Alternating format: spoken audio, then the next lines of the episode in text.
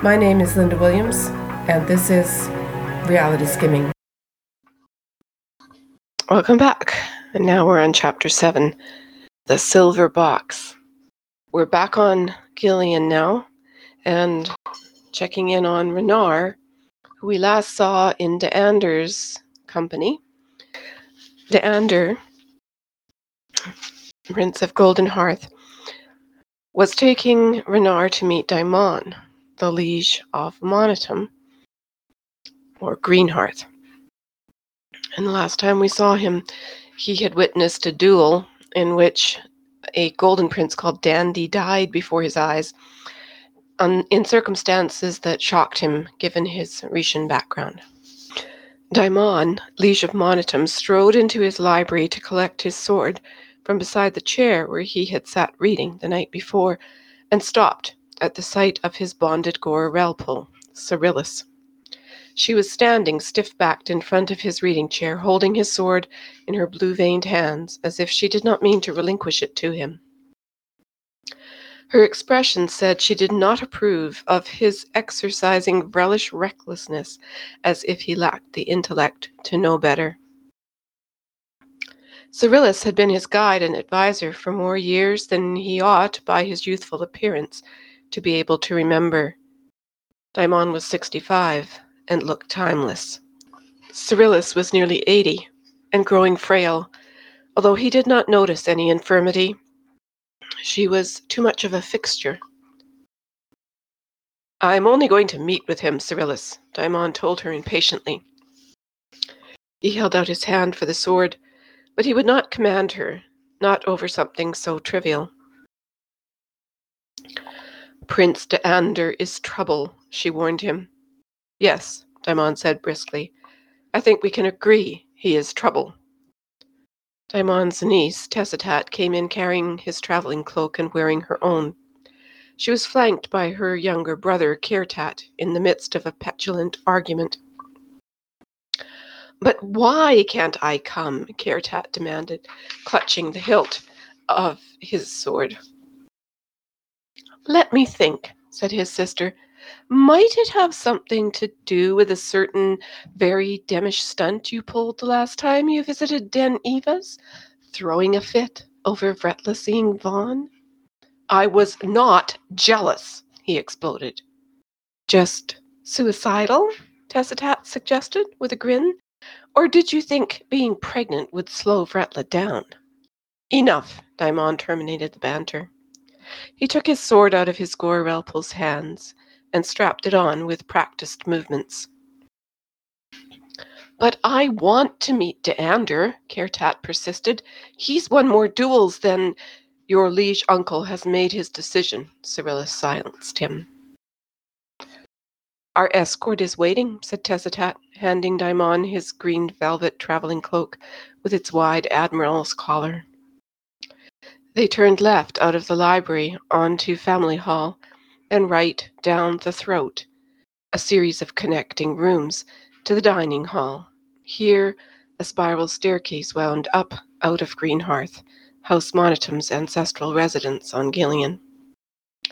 Three Monitese errants joined them at the top, and together they made good time across the plaza, where businesses thrived above the residences of the Empire's reigning oligarchy. It was common to travel in fives, the size of a rail fighter's strike force called a hand, and Di Mon commanded their formation from the center, just as a hand leader would. As a consequence, he was not the first to reach the Ava's Way, a wide boulevard running from the base of the docks, below the citadel, to West Alcove, where Eva's was situated. Di Mon came upon his lead errant, fraternizing with a stocky woman standing in front of a pair of black cars marked with rearing red dragons. The woman was dressed like a Sevolite, which meant she wore a sword and house insignia. "Cess Nersal," Di Mon said, discomforted. Hiring a car from Cess Nersal was Cyrillus's idea, Tessitat explained to Di Mon. "She says you should be patronizing your McCants' garage more regularly, especially since Cess is a birth rank inferior. It's expected, you know." Di Mon sighed, the beginning of a headache settling between his brows. Cess Nersal was his only acknowledged McCants on Gillian. Of course, they ought to interact more often. Di Mon got into the front of the first car. Cess jumped in the driver's seat opposite and headed off before any of Di Mon's people could join them. They would come in the second car. "I haven't seen you for a while," Cess said. "Things busy on Fountain Court?" "Yes," he said, making a conscious effort to relax. "How long has it been?"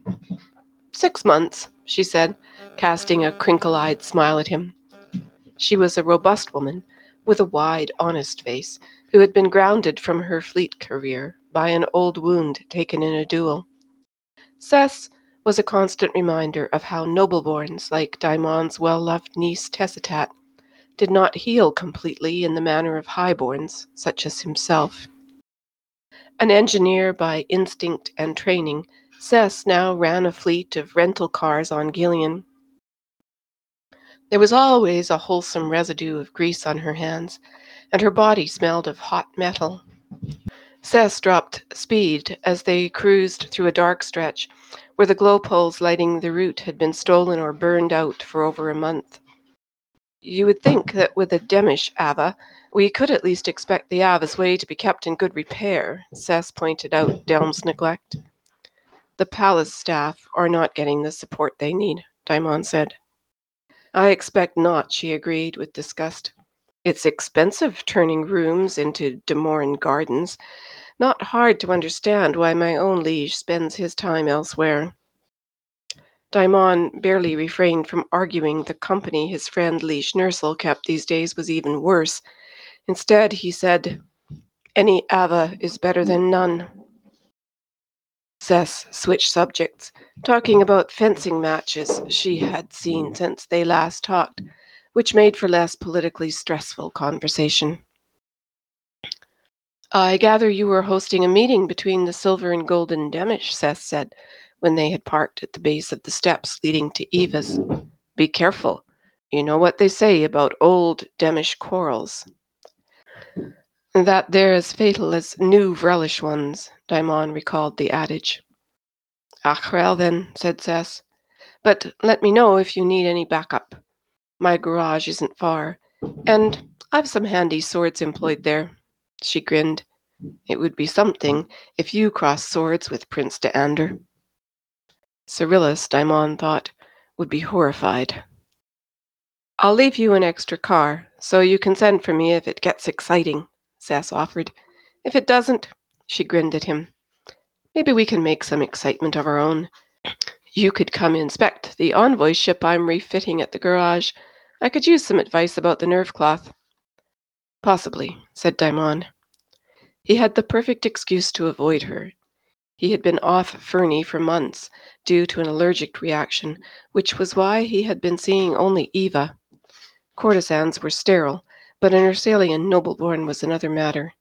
Cess would like nothing more than to get pregnant by him, and if she did, a lifetime subterfuge would be overthrown, for Di Mon had claimed all his life that he was naturally infertile. That was why his nephew Kertat had stood in for him with Vretla.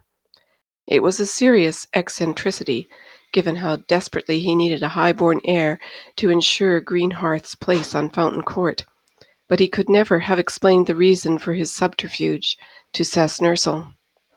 No one alive knew the truth, except Cyrillus. At Eva's, Di Mon was announced to an empty room, but he wasn't displeased. He had planned to be early. Den Eva's was dressed up for the occasion. Greenery stood in pots between statues on loan from Di Mon's own collection. Bowls of flower petals lightened the air with subtle perfume, and the patrons' floor had been cleared of everything except one glass-top table with a ringside view of the dance floor where Eva and Vaughn would perform. The thought of Vaughn made Di Mon scowl, but he had to admit Vaughn was good. It would take something spectacular to distract the Demish from their long-standing quarrel. Eva came to join them, dressed in a dancer's sheath of green and brown. "My colors," Di Mon realized, and wondered why her choice made him feel uncomfortable. "You are early, Di Mon," she greeted her illustrious patron, speaking up five levels of grammar. She gestured toward the glass table where they were to be seated. We settled on silver Demish chamber music. I decided that was safer than offending D'Ander with an inferior performance of a golden score. Di Mon nodded, approving her decision. Golden Demish music, like all of their fine art, was formidable. Eva remained standing as Di Mon and Tessitat seated themselves at the table. "I've had Thrissian wine poured," she explained, gesturing to the glass horns seated in ornate silver bases. A politically neutral choice, since it's Vrellish in origin, but acceptable nearly everywhere. "You've done an excellent job," Di Mon assured her. Eva deflected the compliment. "Your herald was extremely helpful." "Where is Vaughn?" Tessitat asked, looking around. I hoped he might do his Demish adaptation of McCanston's quarrel. He did it for the Princess Liege of Huse's last party, and even the Vrellish, who only came to be offended, tried to book him afterwards. Don't tell me Vaughn's engaged elsewhere. "No." Eva settled her hand on her throat in a nervous gesture. "I'm afraid," she said, "Vaughn's disappeared." "Disappeared?" exclaimed Tessitat, and frowned. "Please, tell me it wasn't Kertat's doing." "Oh, no," Eva said quickly, lowering her hand from her neck. "It's probably one of his regulars. There are one or two Demish ladies who can get a bit possessive." She laughed. "Are you worried?" Di Mon asked. Eva never dissembled to him, not when he asked her point blank. He was not sure why, since he had witnessed her doing it expertly with Demish clients. She let the truth escape her like a burden she was glad to be rid of. "Yes, I'm worried," she admitted. "But it isn't the first problem I've had with him." She mustered a professional smile. "He took it into his head once to hide a pregnant novice who was always getting into trouble.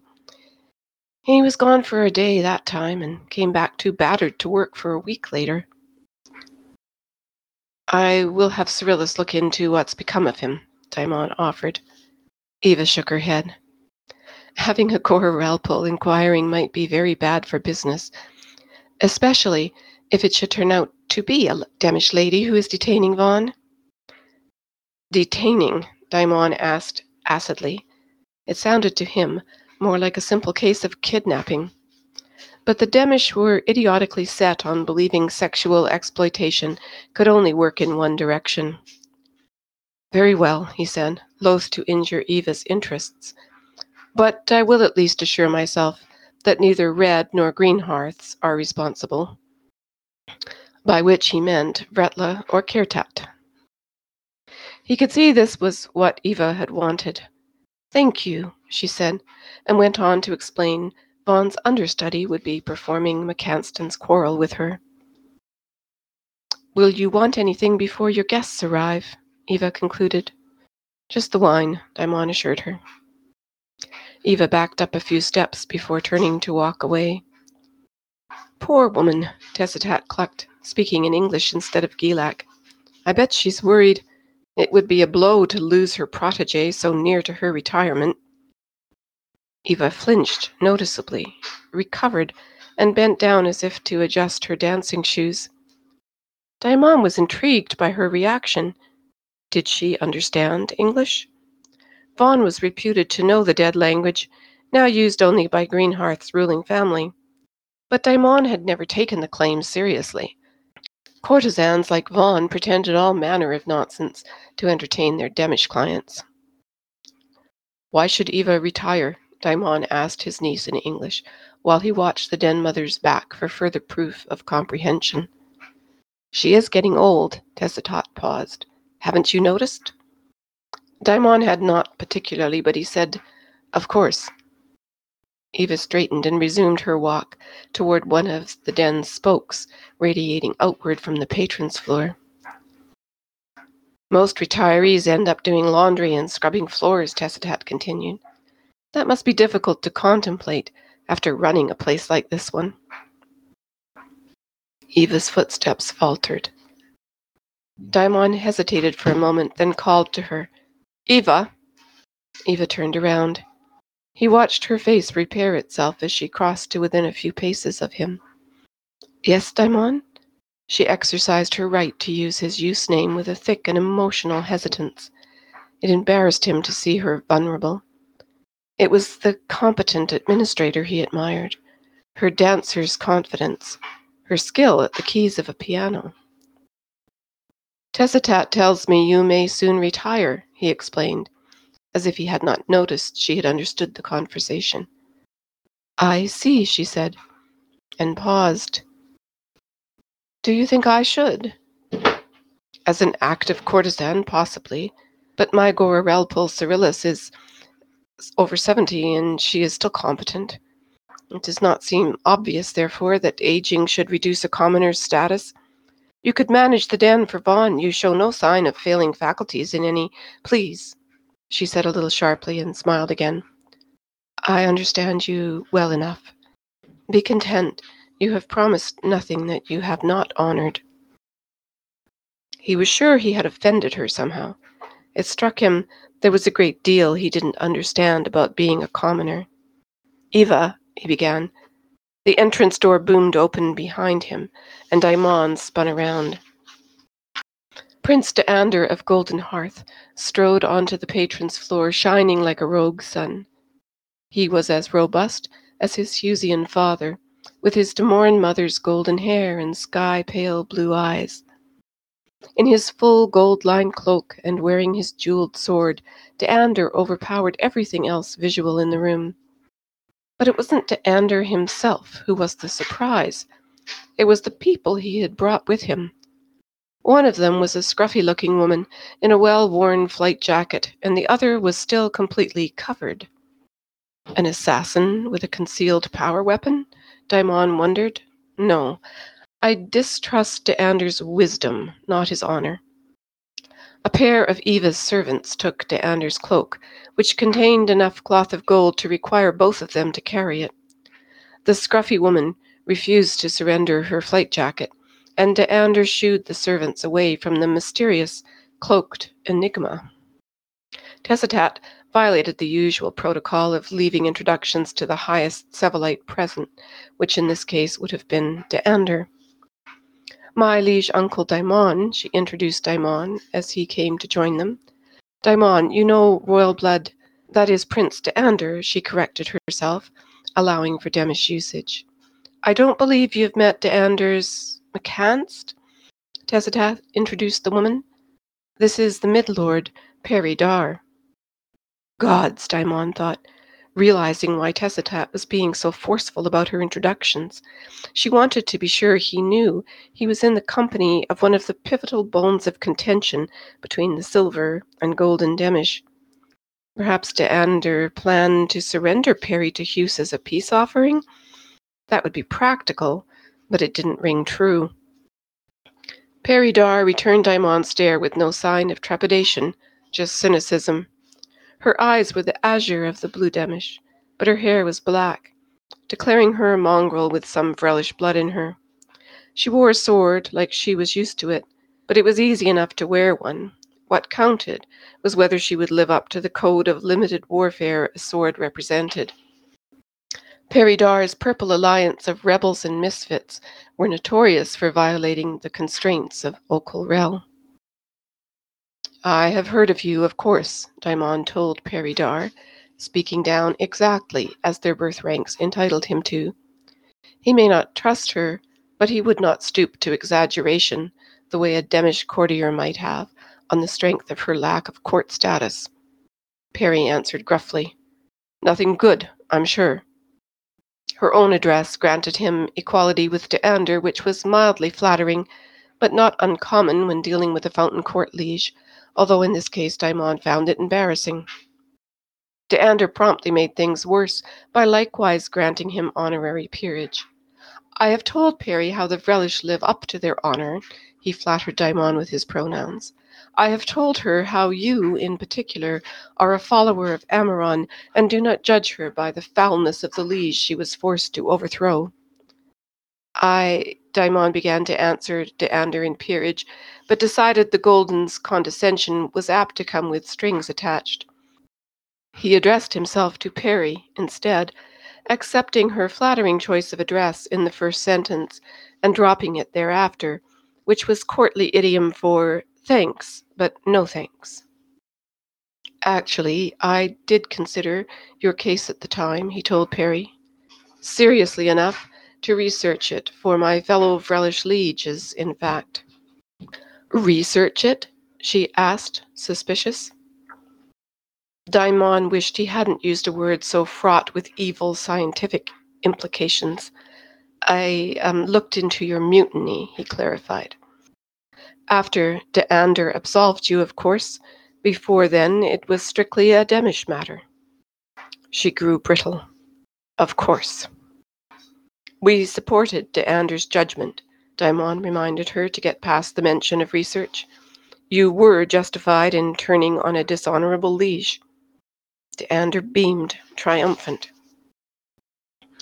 But we were of two minds regarding D'Ander's generosity in child gifting to you, so you could lawfully retain what you took, Di Mon continued. Who objected? Peri asked. Liege Nersal? No, I did, said Di Mon, and looked straight at D'Ander. As a Vrellish solution to a Demish problem, it was politically explosive and untenable. Peri surprised him with a hearty laugh. There are days that, um, Your Grace, she covered her social backwardness with a phony cough, uh, when I agree with you on that score. Fine then, D'Ander told Peri with a touch of pique. If you don't want my gift child, I'll take her back. The child in question was now twenty-five years old, and a pillar of Peri's operations in Killingreach. Peri swatted D'Ander on the shoulder with the back of her hand. Di Mon lifted a thin, courtly eyebrow. Peri realized her mistake the next moment and colored, while D'Ander's light blue eyes laughed at her discomfiture. Are they still McCanston? Di Mon wondered. It might explain why D'Ander chose to bring Peri to court. On the other hand, D'Ander was now married to a princess of the Demoran First Circle. Demish marriage was one thing in theory and another in practice, of course, with most of the hypocrisy on the male side. Di Mon gave up. It made his head hurt, trying to figure out Demish sexuality. Whether they were still lovers or not, he would not know what weight to put on its significance. Perhaps, Di Mon addressed D'Ander in a frigid tone, as we failed to warn Prince Huse to expect a surprise as unpleasant to him as Peridar, we might settle your entourage in a guest room, out of sight, before he shows up. Peri opened her mouth to comment, but D'Ander cut her off. I had hoped we might conclude our business before Silver Hearth descends at the appointed hour, D'Ander said, persisting in peerage. Then we will have spoken, but you can still maintain to Huse that there was no conspiracy involved. I do not play games with my honor, Di Mon told D'Ander, declining the peerage address with finality. Prince Huse is my ally. Only to uphold a corrupt Ava, D'Ander insisted, and resist the stale threat of an Essac war. Stale, Di Mon flared, and had to rein back his temper. Besides, D'Ander made a tangible effort to sound worldly wise, the Nersalians can be trusted to contain the Nessacs. Unless Hangst joins them, Di Mon thought sourly, but he resisted this growing fear too much to share it with D'Ander. Hangst, Liege Nersal, was still a man Di Mon greatly admired. You asked to meet me in the name of Ameron, Di Mon reminded D'Ander. I have agreed, but I told you I would do so only if Prince Huse was also present. We will, therefore, wait to hear whatever... D'Ander reached out and yanked back the cloaked figure's hood. The face revealed was a young man's, attractive and the color of tea with milk in it. Di Mon was speechless. I bring you proof. The Ricians are in Killingreach again, proclaimed D'Ander. We raided a station called Trinket Ring, where Rician artifacts have been showing up, and we found instead a Rician. Di Mon caught the Rician by his wrist. The brown-skinned man blinked at him with large, liquid eyes. He was well made with intelligent eyes and seemed remarkably unalarmed. Di Mon turned the hand over to reveal the lighter palm. He rubbed the skin with a thumb. It felt supple and warm. A thin thrill spread up his arm. Abruptly, Di Mon released the brown hand. "A Rician," he said, not sure how he felt about it. There was a second one called Thomas, volunteered D'Ander, but he was lost when Delm's men attacked our warehouse. "I heard about the raid," said Di Mon. "Blue Hearth claims it was to confiscate an Okalani weapon." "Thomas gave them the excuse," D'Ander protested, "and I have already paid for it dearly on the plaza." "Your golden companion, Prince Arand," recalled Di Mon. D'Ander's eyes filled up at the mention of his fallen comrade. It was a De Morin failing, this too tangible exhibition of emotions. Di Mon felt driven to extend condolences. "Prince Arand fought with honor and will soon be reborn." "It was scarcely a weapon." D'Ander's eyebrows thickened, mouth squaring in a typically demish glower. "Just a light flash. Thomas was space-drunk." "Or just Rician," Di Mon remarked. "The Ricians of Ameron's time had no honor." His attention returned to the brown man who watched and listened avidly. "Some of them must have had honor," D'Ander objected with vehemence. "Why else would Ameron have helped them? You cannot judge all Ricians by one overflown madman." Di Mon felt his temper warm. "I judge them by the dust-strewn space lanes in Killingreach that still claim victims, by the disease they spread on purpose through misuse of science, by worlds forever spoiled for habitation and Sevolite bloodlines extinguished, which means the death of souls. All this, too, is in the Ameron biography, or haven't you actually read it?" "It was two hundred years ago," D'Ander insisted stubbornly. "You think they have changed?" "Why not?" cried D'Ander. "We have. Look what we have on the throne instead of Ameron." Di Mon's teeth locked. He looked away to contemplate the Rician. He had the body of a Monetese archive librarian who turned pages for exercise, and he looked as if getting this far had been an unpleasant experience, but there was no mistaking his interest in what was going on. "He is studying me," Di Mon thought, astonished. The Rician chose that moment to speak up. "My name," he said in English, "is Ranar. I am an emissary to your people from my own." He paused. "Are you Liege Monitum, and can you understand this language?" Di Mon felt as strange as if he had walked into the stables at his home estate on Monitum and been addressed by a cat, a creature long since vanished in the Empire, which had, at the best of times, never talked. "I understand English, of course," Di Mon reacted to the simple absurdity of anything else for someone intent on a scholarly career, as he had been before his predecessor's unexpected death. "My family keeps records in English," he paused. "Ranar, you are called. Nothing more?" "We abjure titles," Ranar answered. "You may think you know otherwise if you kept records from the Killing War, but a great deal has changed on our side." "What is he saying?" D'Ander asked in Gelack. Di Mon considered lying to him, but D'Ander had the demish knack of picking up languages. There was no way to be certain how much he already understood. "Tessitat will translate for you," said Di Mon, adding a hand gesture for her niece to keep it basic. Tessitat displaced Perry at D'Ander's side. "The Rician said his people have changed since first contact," she summarized. "There, you see?" D'Ander leapt to conclusions. "I told you!" Ranar shed his cloak, which was making him sweat, and kicked it away from him on the floor.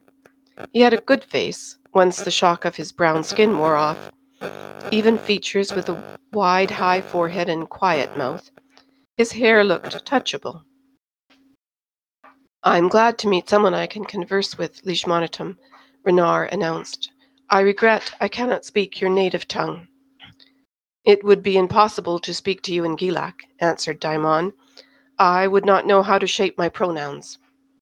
"Pronouns?" the Rician said, with piqued interest. "What makes Gelack pronouns so difficult?" Di Mon hesitated, but could find no objection to explaining something so commonly understood. "Pronouns reflect both who you are and to whom you are referring. For example, the English word you would translate as bre if I was speaking down and brie if I was speaking up. Bre is the pal form and brie is the rel one, at least in common gender, across most Vrellish dialects. Do you understand?" "A little," Ranar answered, "more than before. And this is true of all pronouns?" Di Mon nodded, adding, "It can be contentious for plurals." Ranar looked impressed, and just a bit excited.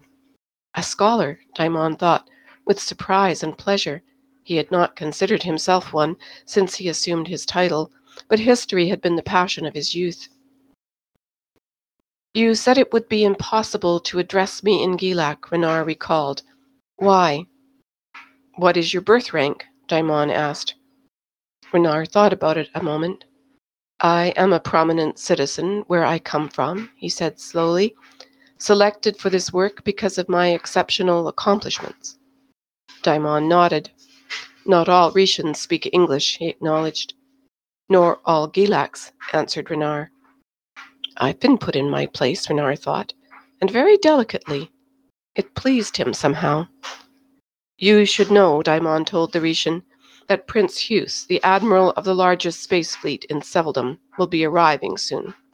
He will want to enforce the Americ Treaty we signed with your ancestors after the Killing War." Ranar said, "I am not aware of the terms of this treaty." "How is that possible?" asked Di Mon. "The spacefaring culture your people fought two hundred years ago collapsed," Ranar explained. "Our record of first contact is extremely poor." "I see." If true, Di Mon found it exceedingly inconvenient.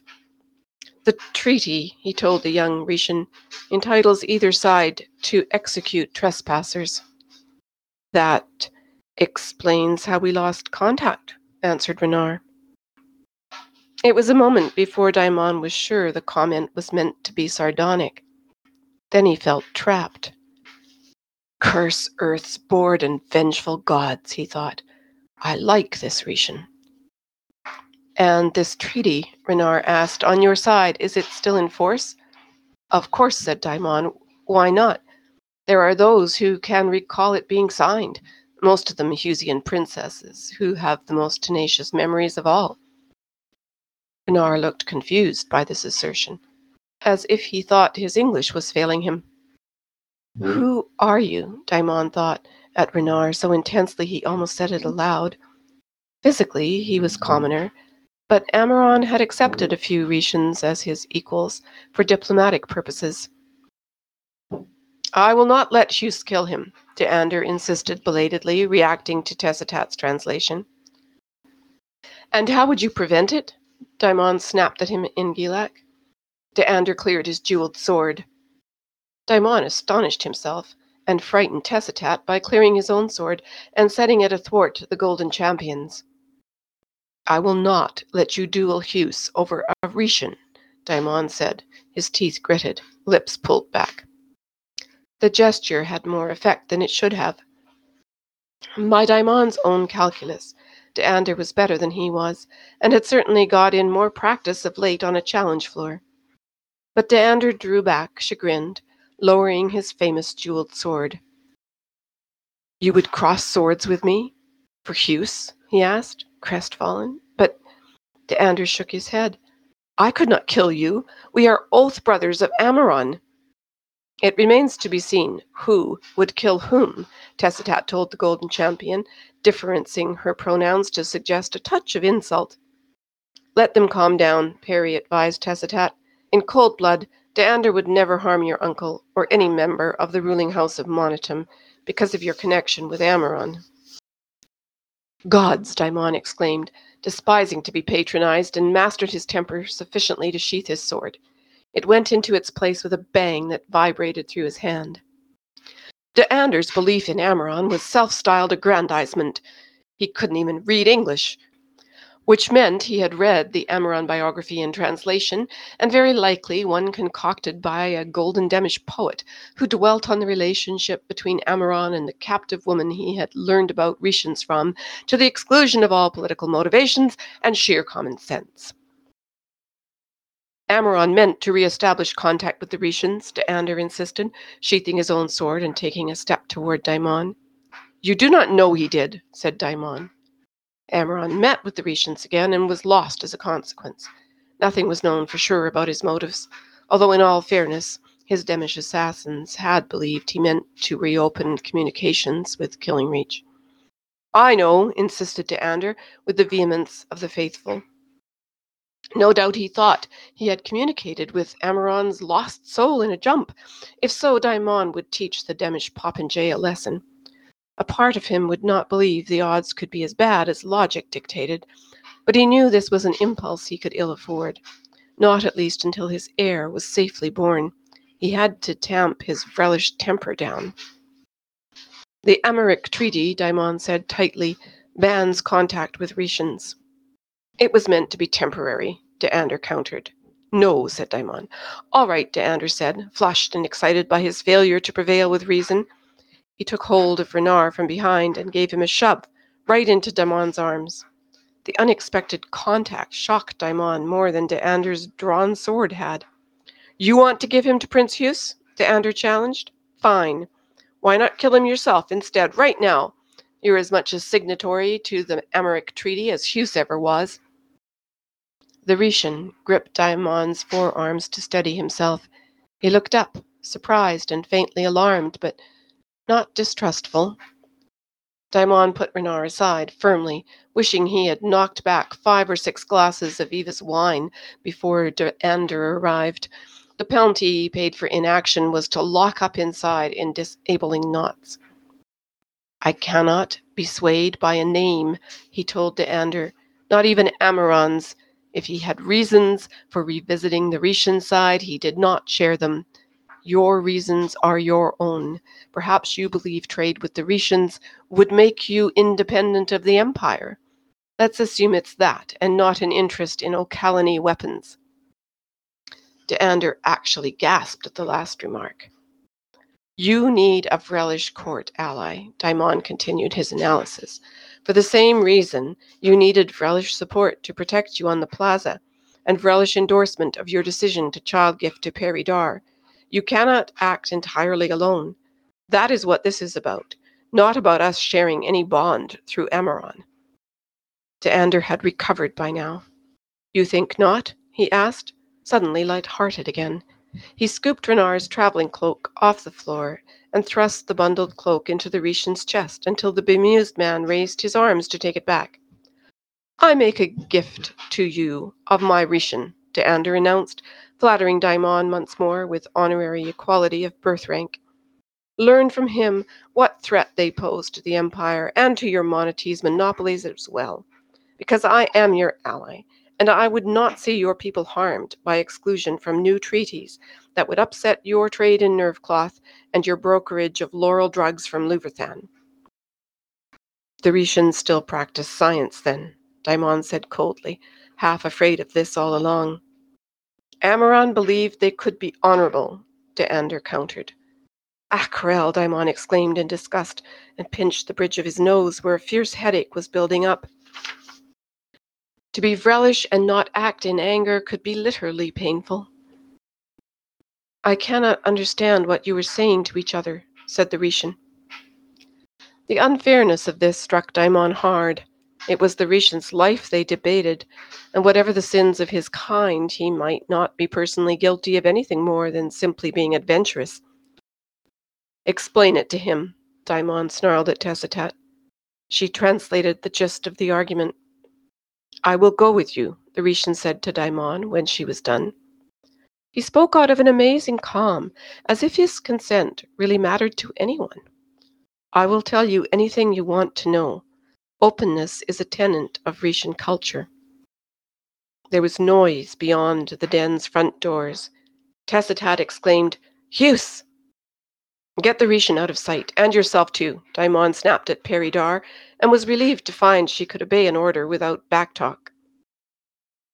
I'm going to stop there, because the Husean party of Silver Demish are about to arrive, which is a good break in the middle of the chapter.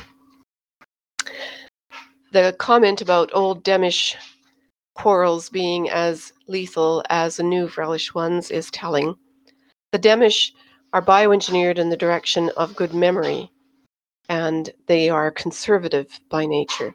They're also neo-romantic, I suppose you might say, although underpinning all that is a lot of concern about bloodlines and property that uh, would resonate with anyone who is fond of uh, regency romance.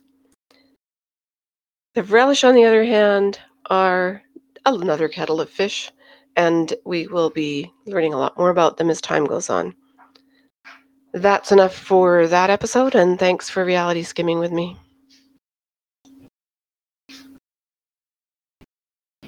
Thanks for tuning in, and we'll see you next time on Reality Skimming.